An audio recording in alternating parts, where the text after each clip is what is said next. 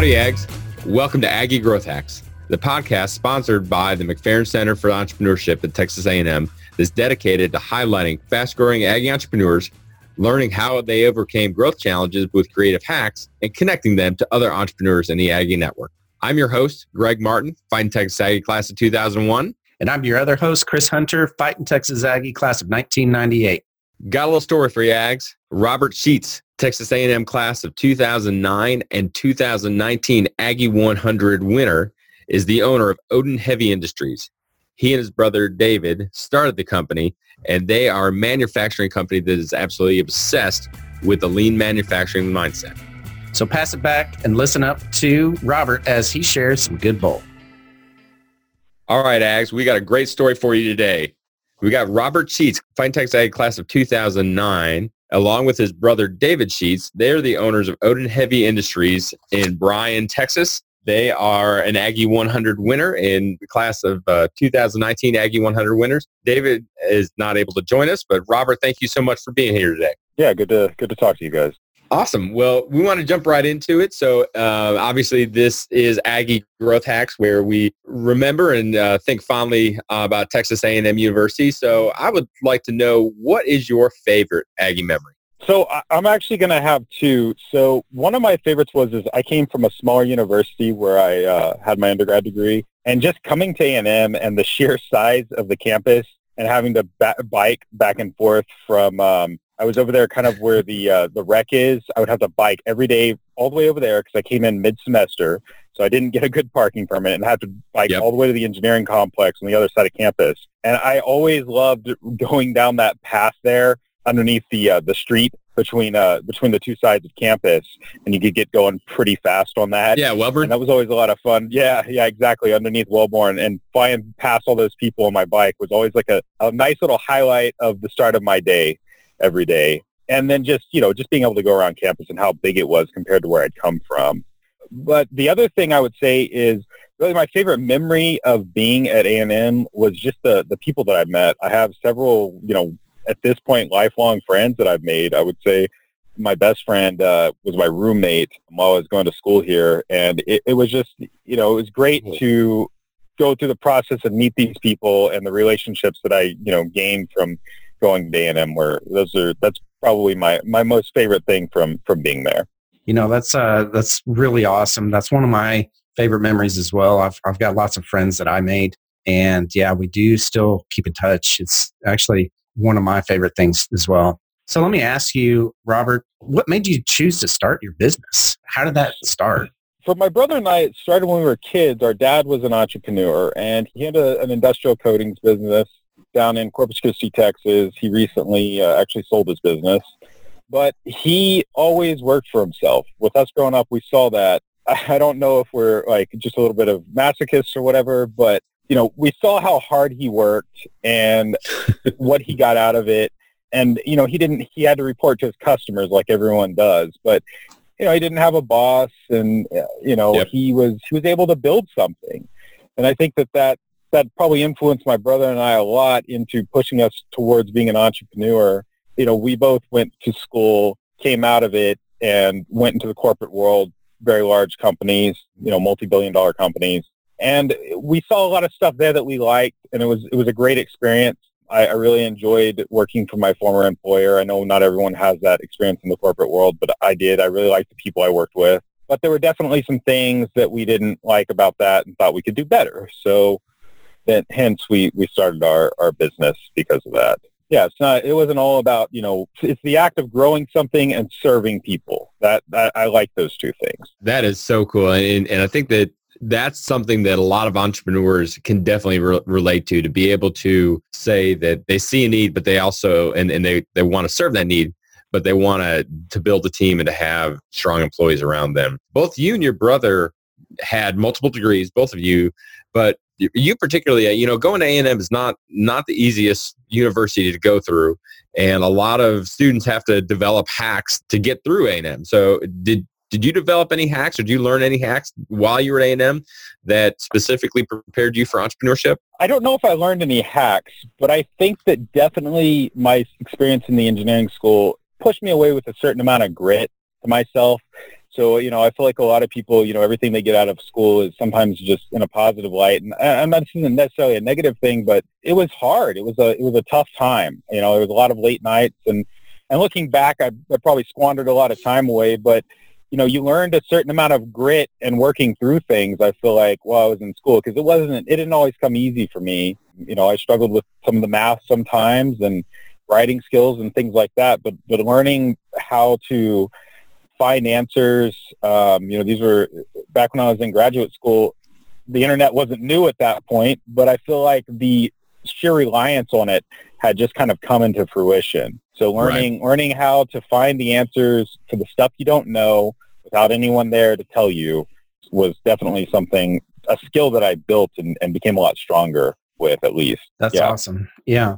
You know, every one of us as entrepreneurs have issues. We we have challenges that we that we have to face. Do you have any hacks that you've used there at Odin Industries for that growth? Like what's your biggest hack that that you've used and what was the challenge before that hack? So we run a manufacturing business. You know, we make we make products. We make our own products, and we make a, a particularly large variety of products, but they're all very similar. And the hack that I really came across was I stumbled across this thing called lean manufacturing or the Toyota production system. I got other names as well. But for me, in developing our manufacturing and our operations side of the business, that has been one of the biggest hacks that I've incorporated or, or the things that have shaped my ability to, I feel like, create a successful business. And using, there was a guy in particular, his name is Paul Akers. He has a book called Two Second Lean. And this book is completely free. Paul gives it away. Um, you can listen to it on YouTube. I, I think anyone who runs a business should should listen to it. I'm not sure that everything applies to everyone, but I feel like it's a book that can help you be a better leader as well as run a more effective business. And the idea of lean manufacturing is kind of in the name itself. The simplicity is there. It's to try to cut the fat off of everything. Everything we do in life has a ton of waste to it you want to eliminate waste however you can. So I was really struggling a few years ago. It was probably when we we made a transition from having like one or two employees to me getting into the 5, 10, 15, 20 range. Like when we started moving that direction and I started bringing people on, I was having a lot of problems with managing the business or the operation side of it at that point. And I found this lean manufacturing stuff and it's been a great way for me to disseminate our culture that we want, get my employees to serve our customers, and to grow the business in a positive way and not, you know, not not become completely overloaded with debt and still still be able to make money. Uh, so it sounds like the, the lean manufacturing, the mindset that that has really, uh, you, have taken that hack and, and let it go to every single part of your business, whether that be hiring people, communicating your values, defining your values, dealing with customers, dealing with suppliers. That's one, that's one hell of a hack to have it go all the way through your company. Yeah, absolutely. And you know, it's it's a simple concept. Reducing waste is you know the most simple portion of the concept, or the, or the most simple derivative of it. But it, it's so much more than that because it's that dissemination of culture. It's that you know you you have this guiding principle that every single thing we do at our company is to serve our customers, internal, external, whatever. And the only way we can serve our customers is to try to remove as much waste as possible from every single thing we do so that all we are adding, we are giving our customers is value. If you're having to walk across the shop to go get something, you're not adding any value. All the way from those little things to to a, a, mindset of of you know what does the industry need that we're in you know why what are we doing for these people all that stuff reducing the waste and serving people is is just i mean if you don't do that you i mean you might be able to be successful but you know i don't know if you'll be long-term successful if you don't right. do those things right well, well so that that goes in really well with the next question we always ask entrepreneurs that have such a defined vision, mission, and values that, that you guys have. But you also have to have that long-term look. So, so what is your big, hairy, audacious goal? What, where do you guys want the company to be in 10 years? I mean, our audacious goal is to be, you know, the best polymer and uh, seal supplying company in the world. I mean, that's where that's where we want to be. We want to serve our customers in the industry that we're in, as well as elsewhere. You know, wherever that path goes, we always want to strive for excellence. But that's what we want it to be, where there is just no way that we are so cost competitive, that we have such high quality, and that you can get our products instantaneously. That's the direction we want to go in, so that there is no choice for the customer but us. Wow, that's awesome. Anytime that any entrepreneur says, "Hey, I'm going to be the best in the world at something," it's just to me that that's amazing. You know, because the world's pretty big, right? So, right, uh, I agree. yeah, to have that as your BHAG, your your big, hairy, audacious goal, that's just awesome. Okay, so that leads us into our lightning round. Lightning round okay. is real simple. We have a couple of questions for you, and uh, we want to try to get those answered quick, right? Okay. So here's the first question what is your favorite hack? Uh, this can be anything from a technology hack, a health hack, mindset, whatever. Everything is open, but it's got to be a hack. I make every single one of my employees every day come up with an improvement that saves them two seconds of time or less. This comes from Paul Akers, but I, I love that. It gets nice. everyone engaged every day. There's no way to not be engaged if you're doing that. I love that. Okay, Robert. So you've already given us one one amazing resource with with Paul and two second leans. I'm definitely gonna definitely look that up. But what's another book? I'm not gonna not gonna let you off the hook that easy. but what's what's another oh, book or podcast or album or something that you listen to that you think uh, brings a lot of value to you? The the book by Jocko Willink and Leif Babin, uh, Extreme Ownership. Everyone should read that. That's an amazing book. It it puts leadership into perspective how people should lead. Awesome. I 1000% agree. So next one, what's a challenge that you're currently facing and how can the Ag Network support you? I would say we're trying to grow into new markets and I would love to talk to people about that and what way we can do it. We're a mostly energy industry uh, company and I would really like to see if there's other places that could benefit from our solutions and how we do business. Well, so Robert, how can the Aggie Network get in touch with you? What, what's the best way? I know you have got got a great website, uh, but how can we reach out to you?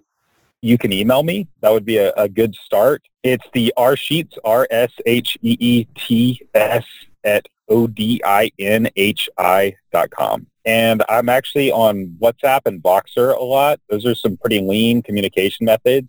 And I, I can I can just put my number out there. It'll be my cell phone number. So yeah, I mean, feel okay. free to talk to me on on either one of those those applications also. That sounds great, and we'll have definitely have all that in the show notes as well as your contact uh, information. Robert, really just want to thank you so much for uh, being on Aggie Growth Hacks. Uh, really enjoyed getting to know you, and congratulations again on your Aggie 100 nomination, and your win. That is absolutely amazing, and I just can't wait to see you as you guys continue on your your goal of becoming the best in the entire world in, in your industry. Uh, can't wait to see that. Absolutely, no, and you know, hopefully we uh, we talk to you guys some more along the way. So that'd be awesome. How about that, Ags? Was that amazing or what? There were some valuable hacks that Robert shared with us. And what was your favorite, Greg? Chris, I think the thing that stuck out to me the most was the grit that he learned while I was at Texas A&M. All of us think back pretty fondly with times of, of when we were when we were at A&M and I know that uh, I do that a lot. I, I, don't really remember the late nights or the, the papers or the stuff that the class projects that we had to work on. But I really appreciated that that Robert said it was the rigor and the grit that he learned at A&M to how to just push through and understand and, and really to work hard and never give up that he learned at A&M that has really helped him as an entrepreneur. That's something that to have that mindset of grit and determination is so underscored but is so essential to every entrepreneur that I meet. How about you? I, I 1000% agree on that. I mean, it's as someone with uh, 20 years of experience as an entrepreneur, that's, that's, it takes a lot of grit for anything. But my biggest takeaway, honestly, was lean manufacturing part. I'm going to go out and, and read that book, you know, because it's, to me, staying lean is one of the biggest things that I have done at my own marketing agency. And we built software to help automate things. So, I mean, it's, it's better when you're trying to scale something to stay lean. I, and it is so, so, so very important. And you know that as well as I do, you know, as someone, as a profit first professional, right? It's yeah. so important to stay lean, right? And, and, to get rid of all of the fat in your you business. Got, you got to cut the fat got to cut the fat. That's one of the biggest things in, in what you do, right? And helping entrepreneurs with what you do. So two two second lean by Paul Akers. I'm definitely going to check that out and have that uh, have that on my reading list as well. I think he said that you can uh, hear it on YouTube. So uh, yeah, probably just pull it up and next Absolutely. time we're next time we're driving on a family vacation, I'm going to make Grayson listen to it. there you go. Well, that'll do it for another episode of Aggie Growth Hacks. We hope that you enjoyed this episode. You leave us a rating on iTunes, Stitcher, Spotify, Podbean, or wherever you find us. Be sure to check us out on our website at www.aggiegrowthhacks.com where you can hear past episodes and you can connect with us. Aggie Growth Hacks was produced by Kyle Ackerman and Ben Wiggins. Join us next time when we connect with other great Aggie entrepreneurs and learn how they hack their growth. And until then, my name is Chris Hunter. And I'm Greg Martin. Until next time, thanks and gig 'em. Whoop!